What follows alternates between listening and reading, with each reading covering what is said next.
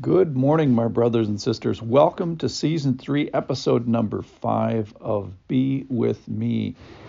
And we are stuck, and this is, a, is a, always a good thing in the Bible. If you get stuck in a place, it's always a good thing. And that is at the Last Supper, uh, and Jesus is washing their feet. So I'm stuck a little bit on the washing of feet. And specifically today is the betrayer. This whole thing with Judah, Judas is like, what is he doing at this family event, if you will, the spiritual family event, where he is definitely not part of that uh, spiritual family? What is he doing there? Why did Jesus have him at the Last Supper, and why is he there for the foot washing part?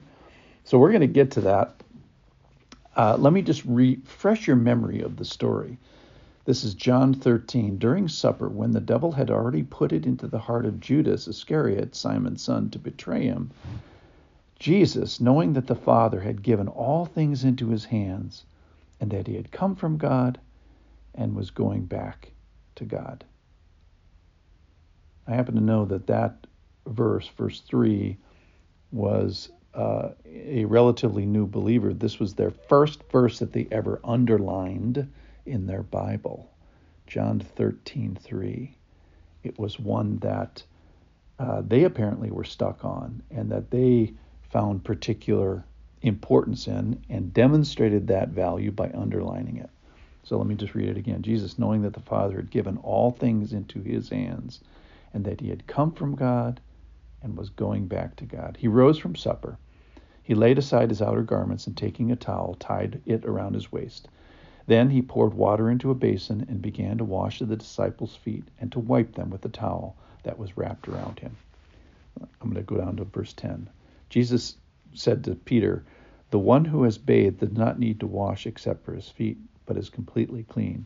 And you are clean, but not every one of you. He's starting to refer to Judas here. Verse 11 For he knew who was to betray him. That is why he said, Not all of you are clean. When he had washed their feet and put on his outer garments and resumed his place, he said to them, Do you understand what I have done to you? You call me teacher and Lord, and you are right, for so am I. If I then, your Lord and teacher, have washed your feet, you also ought to wash one another's feet. For I have given you an example that you also should do just as I have done to you. Truly, truly, I say to you, a servant is not greater than his master, nor is a messenger greater than the one who sent him. If you know these things, blessed are you if you do them. I'm not speaking of all of you. I know whom I have chosen, but the scripture will be fulfilled. And then he's quoting scripture here now from Psalm uh, 41. He who ate my bread has lifted his heel against me. I'm telling you this now before it takes place, that when it does take place, you may believe that I am He. So we have this magnificent act of service and teaching of Jesus. And then in the middle of it, we find this bad guy, Judas. And we see that the devil is involved in his life. And before this, we, we studied that he went to the high priests and he questioned them and he negotiated finances and he assessed offers and amounts and eventually he consented. So don't think that Judas is a, you know, some sort of a satanic robot here. Uh, he, and he's held accountable uh, for this. He's tempted by his own desires. So we find that all the way back in, in verse 2.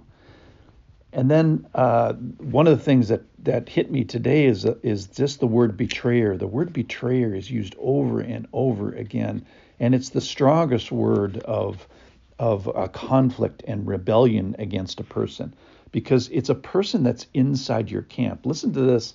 This is from Psalm 41. This is the the, the passage where this uh, came from. This is Psalm 41, verse 9. Even my close friend in whom I trusted, who ate my bread, has lifted his heel against me. So it actually refers to a close friend. It's only a close friend that can betray you, right? Uh, otherwise, they're just a plain old external uh, uh, enemy. So then in verse 10, we find out that not everyone is clean and, he's, and they're, they're smoking this guy out, Judas out, for he knew who was to betray him. So the Lord knows this. He knows who's uh, in the family and who's out of the family. And this is the crazy part that caught me today.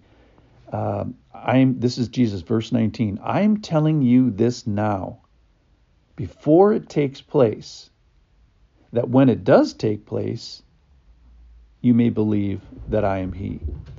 So this is a prophecy, and as far as I know, this is the shortest prophecy from prof- prophecy to fulfillment that there is in the Bible. There's probably another one, and maybe one of you biblical scholars can find it. But I think this is it. So Jesus is saying, somebody, one of you guys is going to betray me. He's going to give some details in the following uh, verses. We're not going to talk about that today. One of you guys is going to betray me. And in just a couple of hours, we don't know exactly how many hours. So they're at the Last Supper, they're having Passover, they're going to uh, march to the Garden of Gethsemane, and that's where he's going to get betrayed, and that prophecy is going to be fulfilled. So it's not even a day, it's just hours that this prophecy, it's not centuries or millennia, which some of the prophecies uh, take.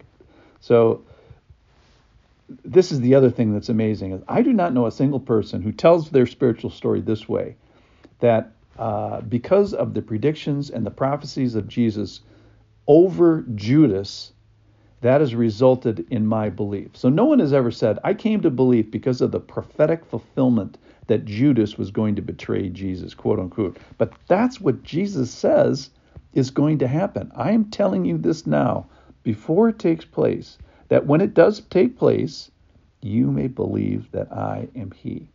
So we're in the Gospel of John. John's all about belief, but he's saying one of the things that should buoy your faith, encourage your faith, is that Judas betrayed me, comma, just like he, I said he was going to. So this Judas has got his fangs in me here today and he's giving us a backdrop or a foothold, quote unquote, for an example. We're going to talk about that uh, tomorrow. But one of the things that Judas does is he calls us to belief. And Jesus points this out and says, because Judas betrayed me, and I'm predicting beforehand, and the prophecy comes true, that you can actually use this horrible thing. So, why are we talking about Judas? Is because it can actually result in our belief. Why is Judas at the family dinner? So that people believe. What a crazy thing the Bible is. Thanks for listening.